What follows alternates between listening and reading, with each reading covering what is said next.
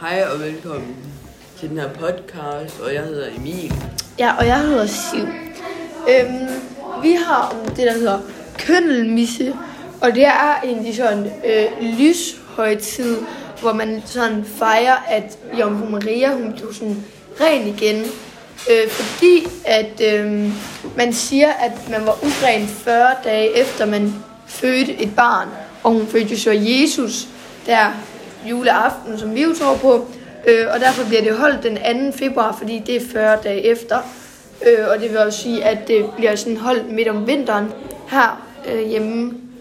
Men det er egentlig bare sådan, at man sådan fejrer, at hun blev sådan ren igen. Øh, fordi, ja. Og sådan her i Danmark, der blev det så øh, afskaffet i 1770, fordi at vi jo blev øh, protestanter, og sådan dem, der sådan tror på det, eller sådan fejrer det, det er øhm, katolikker.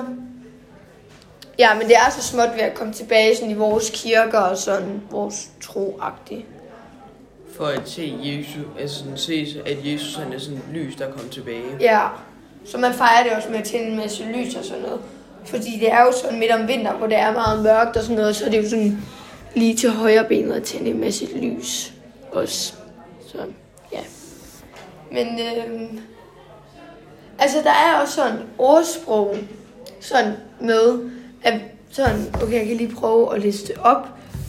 Øhm, det er sådan, der står, øh, den der ikke spiser flæsk, kønnen missedag, øh, må i skoven og bide snegle.